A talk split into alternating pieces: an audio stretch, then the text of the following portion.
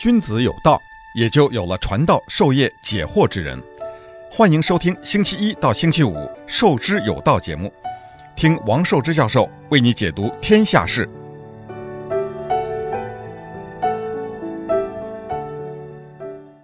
欢迎大家来到《授之有道》这个节目。我们今天呢，呃，还是继续讲这个书斋闲话，也就是每天要讲一点。这个现在正在发生的事情，那现在要讲的一个新的一个主题呢，就是跟我们每个人都有关系了，就是美国的这个新冠状病例那，现在那个数字呢在急剧的增加。那我们现在能够统计是美国的三月十七号这个时间啊，这个美国东部的晚上的八点钟啊，就是二十点，因为再新的数字呢。我还没有取得，那可能有些差距。那么就这一天，三月十七号这个单日这一天确诊的这个病例呢，达到一千七百七十八人，就是十七号这一天，那个整个美国的新冠状病毒的病例是到十七号的晚上的八点钟，就是美东的时间吧，六千四百二十三人，那个单日的确诊的人数呢，达到一千七百七十八人。并且单日新增的死亡人数呢是二十三个人，那么美国的这个总的死亡率呢是一百零八个人，所以呢十七号这一天就很厉害了，就是单日的增加的新病例是一千一千多啊，那个一千七百七十八，那个那个死亡率呢是达到百分之一点六八，那个估计也就是年纪比较大的。那么我们在昨天的节目里面跟大家讲，美国的五十个州加上一个华盛顿 D.C. 啊，一共呃这个染病有呃四十九个州啊有，那只有唯一的没有这个州就是呃 West Virginia 西弗吉尼亚州。那我昨天在跟大家讲的时候，我就讲这个西弗吉尼亚州恐怕就避避免不了。那么结果呢，三月十七号的下午，在 West Virginia 这个 Eastern Panhandle 就发现发发现了第一个病例，所以呢，使得 West Virginia 变成美国最后一个这个陷落的州。所以呢，这样的美国的五十个州和首都 Washington D.C.，那么都基本上都陷落了。美国呢，大约有一半以上的这个确诊病例，就是这个六百四十多个病例里面，集中在几个州，最多的是华盛顿州、纽约州，然后再排呢就是加利福尼亚州。New Jersey 和 Massachusetts，大家看看这个地图啊，我点的这几个州呢，不是最东就是最西啊，就是加利福尼亚是西部的一个州，华盛顿州是西部的一个州，那么纽约州还有 New Jersey 还有 Massachusetts 这是东部的州，就是美国的两边的人多，这个道理也大概很清楚，就是两边的人口流动大，那么越到中部的这些州呢，那基本上或者比较偏僻一点的州。这个流动的人口的少，它就少得多。那么在各州当中，新确诊的病例最多的是纽约州啊，新纽约州这一个州，在十七号这一天的新确诊的这个新冠状病例呢，就是一千三百七十四例，并且呢，纽约州一个州死亡病例呢就十二例。那么所以呢，这个非常厉害。这个纽约州一个州十七号的，它一天它新确诊的病例就到四百例，就全美国。一千七百七十八，这个纽约州就是四百左右，所以呢，这个增加的很快。呃，纽约州的州长这个 Andrew Cuomo 啊，他在就是说，呃，纽约的这个病床呢是很有限了。呃，科科莫说纽约州的总的病床是多少呢？是五万三千张呃病床。这个病床的本身，如果按照平常的情况，这些病床是够用的，五万三啊。那么另外呢，还有三千张的这个 ICU，ICU 就是这个急救的啊，包括我们说的减压舱啊，这样减压舱就是这个病房的气压要比外面的低，那样的空气呢就不会从里面溢出去。那么这个病房里是抽气的，这些气体呢要通过这个消毒啊才能释放出去，这叫减压舱。减压舱是比较少的，但是呢，在纽约州呢有这样条件，大概有三千三千张床位。那么，所以呢，按照这个比例来说呢，呃，如果纽约是按照这样的每天确诊一千七百七十八例这样高的一个比率，那么重症的人如果占到，比方说三分之一，那个病床很快就不够了。所以呢，这个也就是这个很着急的一个事情啊。那个呃，根据纽约州的州长 Andrew Cuomo 啊，他在三月十六号的记者会上，当时就已经说了，他说纽约的这个新冠状病患的者已经进了医院救治的有百分之十七。他说纽约州的这个医疗负担力啊，很快就会呃不堪重负。那么，所以呢，这个讲到，他们就特别提出这个 Como 呢，就是说美国的医疗体系呢，基本上是私营部门经营的，所以呢，这个如果私营单位去经营这些医疗单位，那么他人满为患以后，他就没有办法再接收了。所以呢，现在要找这个联邦政府帮忙。所以纽约州的州长这个 Cuomo 呢，已经写信给呃美国总统 Donald Trump，要求美国军队就介入这个。救援，那么主要呢，就是要把美国这个联邦政府在各地的军事基地，还有一些现在停了课的大学宿舍，就改成这个临时的救护场所，以扩充这个床位。大概就是这么一个想法。那么到了十七号的记者会上，这个 Cuomo 表示，纽约州的新冠病这个病情呢，大概还要延续四十五天以后才达到高峰。大家记住，不是说四十五天以后是过去，是四十五天以后才能达到高峰。那么到那个时候，这个纽约州需要多增加多少床位呢？是十一万张床位。那么我们说，现在纽约州的一共的床位，刚才我跟大家讲了，这个只有这个三万五千张，那其中有这个三千张是 ICU，就是重症监护室，所以事实上是远远不够的。如果按照他的这个说法，四十五天以后达到高峰，然后慢慢减退的话呢，那个就非常厉害了。呃，纽约市啊的市长叫 Bill Blasio，他呢也在三月十七号说，他说纽约市这一个城市的确诊病例已经突破了八千例。那我们再看看整个美国的这个总病例是六千四百多吧？那纽约市一个城市就是八百例，这个就占了整个纽约州的一半以上。并且纽约市的死亡率呢是七例，那么所以呢，这个纽约市一个地方确诊的病数就超过纽约州以外美国其他所有州的病例的总数。纽约州很多，纽约市呢就一个地方就已经超过了整个美国的这么一半。所以呢，这个 Blasio 就说，到了这个周末，那个纽约市每天大概能够为五千人检测这个新冠状病毒。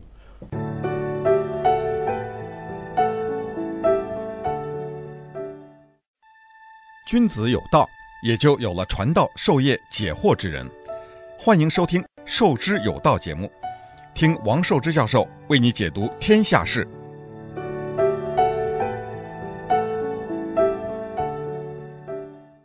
这个检测是一个非常着急的事情。我们现在大家最关注的呢，就是。呃，这个患了病的人，那么患了病的人就是治疗，这是大家很关切的。其实最重要的是确诊，因为有很多这个真的是已经你染上了这个肺炎，但是呢，你不是重症，这个基本上还可以回家去自己的隔离好，就是不要染到别人，这点很重要。因为我们到现在为止啊，知道这个病没有药，就是住在医院里面。医院里面也没有什么招，医院就是说给你一个这样的房间，给你一些帮助的药，呃，其实还是让你这个身体能够恢复。那么实在不行的话，还有这种体外的血液的循环的机器。那么这个让你的血液循环的过程里面，你自身能够呃清除这个病毒，大概也就是这个。所以呢就没有药。关键的一点呢，就是说要能够把这个重症的病人把它检测出来。呃，那些人就应该马上住院啊。首先是，但是呢，轻症的病人，比方说有些咳嗽、有些发烧，那么你这些病人呢是可以，应该是回到自己的家里去，但是要做到绝对的隔离。那这个很不容易啊。大家说要完全自觉的在家里隔离，并且跟家人要隔离，这个真是不容易。那么到现在为止呢，美国呢现在有好多个城市呢开始。这个叫做 shelter in place，叫做居家庇护的政策。那么纽约市还没有，因为纽约市太大了。纽约市一个城市八百万人呢，你要大家都做到这个 shelter in place，这个是非常困难的。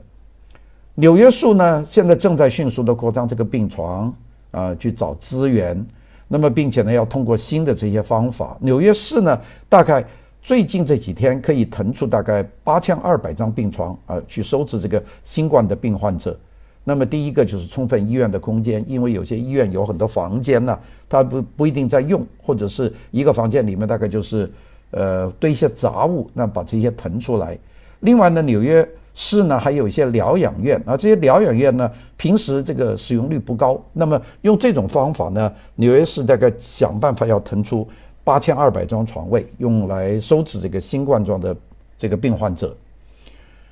那但是呢，纽约州的州长这个 Andrew Cuomo 就说他他目前呢还没有考虑要在这个纽约州的其他地方啊要做出这个居家隔离的这个指示啊，因为这个比较困难。因为那个任何城市，他说了，就是可以在自己的市的情况下，呃，都没有办法隔离自己。所以呢，就说我要是要大家居家隔离，而又没办法封死的话，那个就基本上呢就没有意义。所以纽约市州的州长呢就说还没有考虑，但是纽约市的市长呢说是考虑。那么大家说美国有多少城市呢是实行的这个隔离呢？这个主要是在呃湾区，加州啊。一个是旧金山啊，阿拉米达啊，呃，Contra Costa、Marlin、呃，Santa Clara、San Mateo，还有 Sonoma，这七个这个这个城市呢，下达了这个 Shelter in Place 的命令。那么这个命令就是要求所有的居民呢，在没有必须的情况下，要留在家里面啊，也应对这个新新冠状的这个疫情的扩散。那么影响的人大概。八百万，我们看的这几个 county 的名字，就是湾区和这个硅谷的这一带。那这几这个地方都基本上隔离，所以呢，我们听到了这个我讲的这个新闻以后呢，大家真是没事儿的话，就不要往湾湾区去了，因为美国开车很容易，你开个车就就去了。所以呢，大家都最好是不要不要动。那么这个有多长的时间呢？按现在我们知道的消息呢，就三月十七号的午夜。就开始生效，就是旧金山、阿拉米达、啊、Contra Costa、Marin、啊、Santa Clara、San Mateo，还有 Sonoma 这几个 county，呃，三月十七号的午夜开始生效，就现在已经生效了。那么最少最少要延迟到四月七号。那么另外还有几个城市，加州的这个 Santa Cruz 啊。呃，Monterey，呃，就是我们说那个很漂亮的一个海滩，呃，San Bernito 这三个县呢，也下达了类似的这个居家隔离的命令。这就是美国现在，我们就说都是在北加州啊。那个，但是根据旧金山市政府的说明呢，这个命令呢是具有、呃、法律的效力啊，不遵守是轻罪的行为啊。就是大家要，呃，你没有事跑到街上逛，你可能就把你拘。就把他拘禁起来，或者是呃控以轻罪。那么当然呢，美国这个松的很多了，像中国这个，他的这个居家呢就是根本不许出来，出来就就把你赶回去啊，并且你不戴口罩抓你。那么美国呢是松很多，所以呢，我们看看这个旧金山这个居家庇护啊，就是这个 shelter in place 这个命令。那么就说居民除了满足基本需求以外，不得外出。这个基本需求，比方说。到超市去买东西啊，这个购买食物主要是你就不要到什么 shopping mall 去闲逛了。但是呢，它有几个走路、那、跑步、遛狗这些户外活动还是允许的。那也就是说，你到旧金山、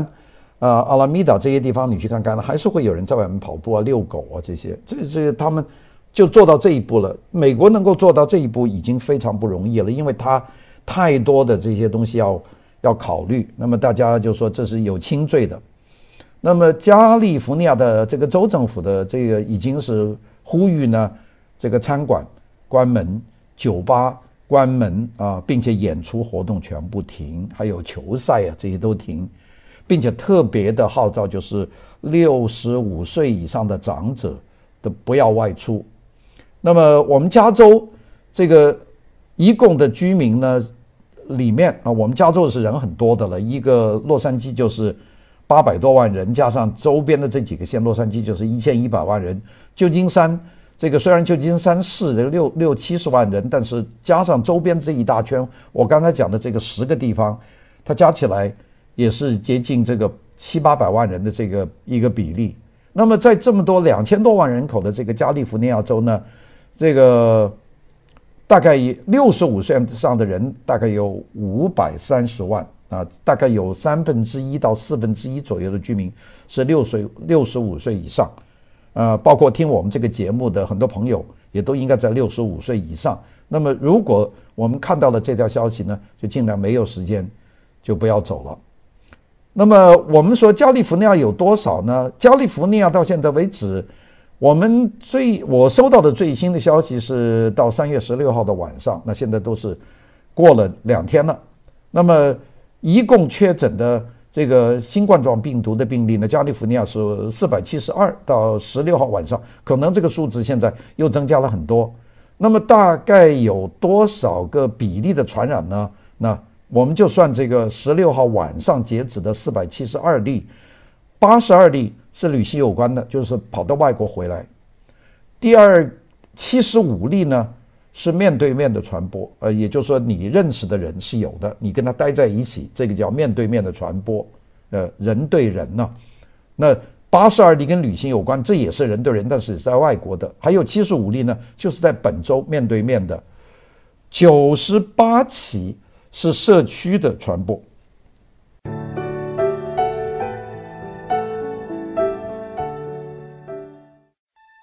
君子有道。也就有了传道授业解惑之人。欢迎收听《授之有道》节目，听王寿之教授为你解读天下事。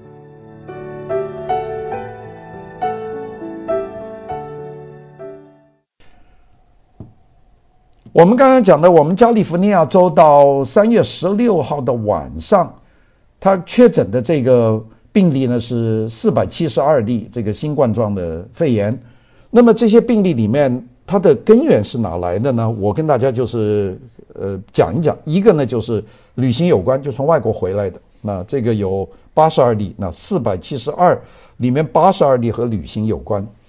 七十五例呢就是你在外面撞到一个感染的人，那么这个可以找到这个根源的，那叫我们叫面对面的，也就是他没有到外国去，就是在加州，可能就在旧金山或者洛杉矶，你就是认的那个人有的，那么这个是。呃，在外面，比方说公司里面呢，等等，这个或者是在吃饭的时候地方，九十八起是社区传播，就是你住的这个小社区，啊，这个这个社区传播，这个更可怕。那么当然，我们说这个四百七十二例里面还有一百九十三例呢，现在还不明是怎么染来的，所以现在还在调查。那么三月十七号，美国的国务卿 Pompeo 就。承认，在美国国务院的体系里面，已经出现了多例这个检测为阳性的新冠状病毒，也就杀到美国的国务院去了。但是呢，Pompeo 没有透露这个感染人的具体人数和他所处的这个地区啊。他说，这只感染者的数量呢，一只手可以数得过来，那就是呃十位以下了。那个，并且他说，美国国务院对美国海外公民的服务呢，没有受到影响。美国国务院。这个感染呢？为什么说国务院系统感染呢？就是美国国务院等于是外国的这个外交部，是美国联邦政府负责外交事务的这个行政部部门。那么有多少人呢？这 Pompeo 说一只手就数得过来的感染。那么在全球各地的一共的雇员呢是七万五千名雇员，就是我们说领事馆呢、大使馆，这都是国务院的。那么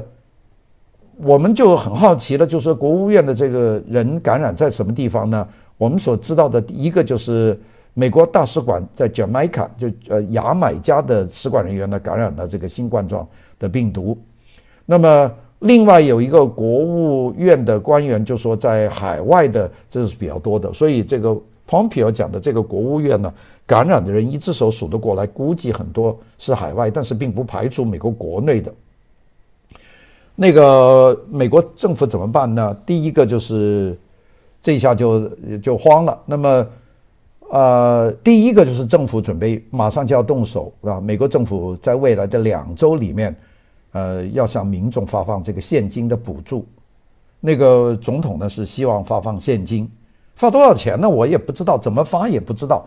呃，我看肯定是按这个这个收入的水准有有关系了。但是你想，美国要这个三亿人口的国家要发现金，这可不是一个小的数字。那个，呃，这个当然呢，这个美国的白宫里面就这个怎么去救援呢？这个有很多的不同的意见啊。那个白宫呢是呃，首先就提出了要减少这个工资税。那个减税以后呢，这个当然大家这个日子过得好一点，但是这个并不是马上能够立竿见影，因为呢，现在美国企业受到这一波的沉重的打击以后呢，这个裁员的消息啊越来越多，还有美国的股票，大家知道从两万九千点跌到大概两万点、两万一千点的样子，跌了八千多点，并且未来还可能继续再跌，所以呢，就是光减税。估计扭转不了市场的信心和美国经济下行的这个态势，所以这个情况还是比较恶劣的。呃，根据我们知道的情况，就是 Donald Trump 的政府呢正在讨论一个呃经济刺激的方案。这个经济刺激方案呢，四月底向美国民众派发现金啊，大概每个人我们从不是正道的消息看，估计每个人获得大概有一千美元的这个现金。那当然这个钱呢。呃，对这些低收入的人说，那是非常非常非常解决问题的。那现金的配发对批呃这个配发的对象呢，是应该是有针对性的啊。高收入人群肯定是你给他一千块，他也不当回事了，他肯定是排除在外。但这个政策呢是没有走到的。另外呢，这个政府这个准备那派发现金，还有要补助很多这个企业。那么第一个补助的企业呢，就是美国航空企业。那么，这个美国政府要给这个航空企业，因为现在飞机都没有人了，美国停了飞欧洲的航线，亚洲的航线也停了很多。那么，这个飞机是现在航班大量的减少，所以呢，美国政府要用钱。那么，大概用多少钱呢？那个据说呢是八千八千五百亿美元啊起啊，最高的可能达到一万一万二千亿美元，这么大的一个，就是用万亿美元。来刺激这个经济，我估计呢也要等这个疫情要过去，所以呢现在这个光是解决疫情呢，这个作用不大了。那么啊、如果这个方案是确定的话，那么美国政府呢，这应该是是针对这个新疫情出台的第三轮的救援的方案，因为我们在三月六号，这个 Donald Trump 已经签署了这个紧急拨款法案。是两党啊，在国会的两党都达成的。那当时是八十三亿美元的紧急拨款法案，那个主要是研发治疗药物和疫苗，呃，援助海外疫情啊，并且向老年患者提供远程的医疗服务这些防护的措施。第二轮的经济救援呢，是想办法缓冲潜在的经济的损失。那么美国众议院呢通过了草案，就是联邦政府呢要投入。超过百亿美元推广免费新冠注新冠病毒的这个检测，呃，带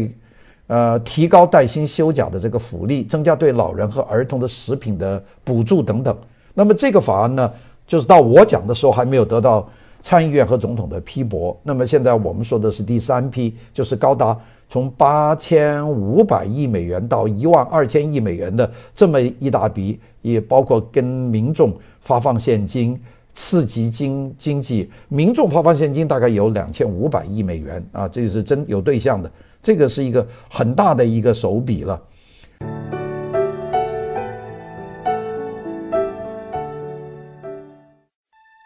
君子有道，也就有了传道授业解惑之人。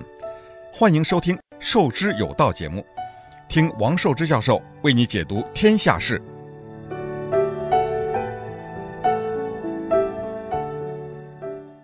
那么，美国很多地方呢，也都出台了这个援救性的措施。比如西雅图，这个市政府提供一个五百万美元的资金，那么就是为这个六千二百五十户这个家庭啊，这个每户再给八百美元的这个超市的杂货的代金券，就是由西雅图的政府给钱的。在纽约州呢，这个州长这个 Cuomo，还有这个首席检察官这个 Latitia James。呃，三月十七号也宣布，这个纽约州呢将在三十天内暂停这个回收属于这个车的所有的医疗的贷款和学生贷款，也是让大家能够度过这个难关。呃，在这么大多的这些问题的这些情况下，我们就说现在呢，首先是两个，一个就是检测这个是是不是患了这个病，这个检测费用呢是非常高的，并且这个检测呢用的时间呢很长。大家知道有很多这个检测取了样本以后啊，它大概要过四五天，它才能告诉你的结果，就是在你的喉咙里面用一根棉签进去，拿点这个唾液在这个喉咙这个地方，然后给你标上号，然后放回去培养做这个 RNA 的这个分析，然后过四五天才有。所以呢，现在呢就执行了一种比较快的。大家看见我们最近在很多这个比较大的停车场，这个沃尔玛还有这个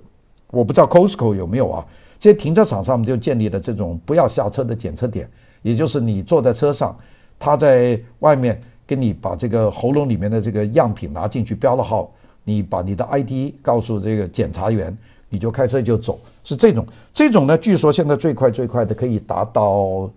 四十八小时就可以拿到结果，就两天就可以知道。那么知道以后，第一个感染的人有多少，第二个。是重症还是轻症？轻症的话就告诉你你已经感染了，你在家呃隔离。如果是重症，你已经出现了这个呼吸的问题，那就马上住院。大概就是这么个过程。那么现在的问题呢是两个，第一个就是疫苗做不做？因为打了疫苗就有抵抗。那我们说上个礼拜英国的首相这个 Boris Johnson 呢就提出了一个想法啊，那个想法后来没有实行，就说那我们现在就采取不。不封城了，大家还是自由的走，要大家小心啊！也不鼓励大家戴口罩。那么他的那个想法就是，英国人呢，应该呢是有一大部分人他应该感染到这个病，然后就产生了抗体。但是这个没有通过，是这个 Jo Boris Johnson 的一个医学专家给他提出的一个建议。那么这个建议他提出来以后，他的讲法呢就是让群众产生我们这个叫做。herd immunity 就是这个群体的免疫，但这个要牺牲掉，呃，好多万英国人的生命，所以这个后来英国有二百五十多个专家是联名的反对这个 Boris Johnson 他的这个建议，所以呢，这个英国呢就改变了，也采取了隔离啊。那么现在就是说，你首先是这个疫苗，那你说人类可以产生抗体，那这个疫苗应该怎么做呢？我们现在就说了，现在有好多这个在紧急的做疫苗，其中有一个很重要的一家，他已经做出了疫苗，就是 Massachusetts 这个 Moderna Moderna，就是 Modern 这个字后面加个 A，Moderna 这家不是很大的这个医药制品公司，他就一直在致力研究这个 RNA 的，呃，这个去氧核糖核酸的这个，呃，这个疫苗。那么这个疫苗呢，它上个月。呃，都已经做好了，做好了，但是没有做实验，就交给了联邦的这个管理卫生的部门。就联邦政府呢，现在就开始去试验这个疫苗。但是这个疫苗，你知道，它也需要有一段时间的试验，所以这个疫苗要 ready，就是准备可以呃进行给这个 FDA，这个其实还需要有一段的时间。那么这个就是测试的。那个三月十三号，美国的食品和药品监管局就是 FDA 就。发放了一个叫紧急使用授权，允许生物科技公司这个 Thermo Fisher，他研发的另外一种叫做 PepPath，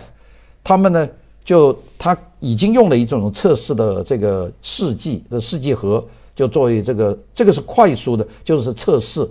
那么这个公司呢，就是 Fisher 这家公司，Thermo Fisher 这家公司呢，它现在每一天呢可以有大量的这个生产出来，就可以测试。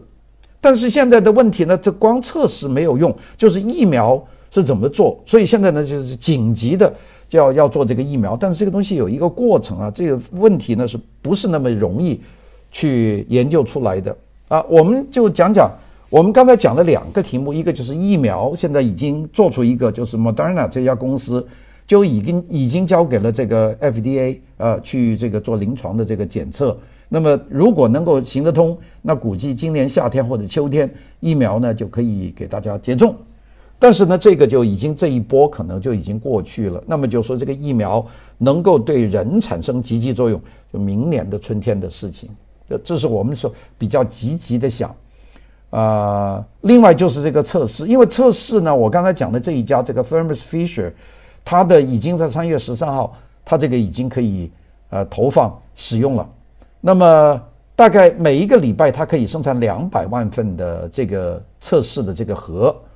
那么现在呢，就公司呢在四月份把生产效率提到每一周生产五百万份，就分发给全美的两百多间实验室，五百万份分到这个实验室去呢，这个就比较快。所以现在我们所见到的这个测试呢，事实上是用的呃刚刚批准的这种检测的药。另外一个就是医药的巨头，这个巨头呢叫 Roche，就是罗氏，罗氏呢它也。呃，成功的获得了授权的这个试剂药，那么它呢，这个是最快的。现在罗氏的这种药，呃，应该现在开始要上市了。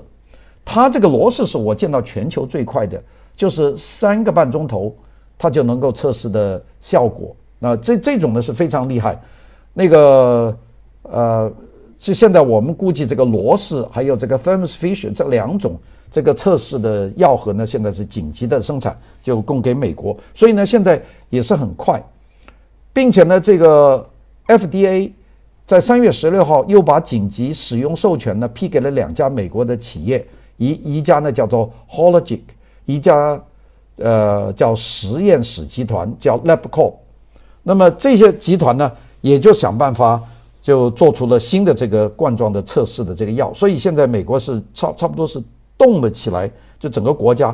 都在做。那么第二个呢，就是现在讲到的，就是关于欧洲的问题，因为欧洲的这个问题很严重啊，因为欧洲开始是完全不注意，从意大利传到整个欧洲所有国家，所以到三月十七号，欧盟的成员国通的电话会议，那么然后就宣布，啊，这个外部的人不要进入欧盟的申根区的旅行。但是申根区有二十七八个国家，他们之间还是可以旅行，所以呢，这个非常的还是蛮困难的。因为你想，这个如果你进了任何一个欧洲国家，你就可以在里面随便跑，那这个也很难。他现在只是说，呃，欧盟以外的国家进入欧盟国家是不行啊，停大概停三十天左右。但是欧盟内部这个问题很大，你比如意大利呀、啊、法国、德国这些人呢、他如果他不规矩的话，就很麻烦了。那么有些国家呢，现在就是说，呃，关闭国境，因为这个申根条约的这个欧盟这个协定不行。那那个西班牙三月十六号锁国，那只有西班牙公民这个绿卡可以进入西班牙。法国三月十七号关闭边境，但是法国公民呢可以进入这个国家。德国就更早，三月十五号就关闭。局部的关闭和五个国家的边境，那并且呢不让他们再到德国上班，还有一些国家呢就基本上向外国人就封关了。这几个就是捷克啊、塞浦路斯啊、丹麦呀、拉脱维亚、立陶宛、波兰、斯洛文尼亚这七个国家。那个俄罗斯三月十七号到五月一号完全关闭边境，但是俄罗斯的公民、永久居民是可以入境的。那个这个是。到了一个非常极端的一个程度啊！今天讲的这段呢，我估计大家听了也很沉重，我讲的也很吃力。好的，谢谢大家，我们明天再见。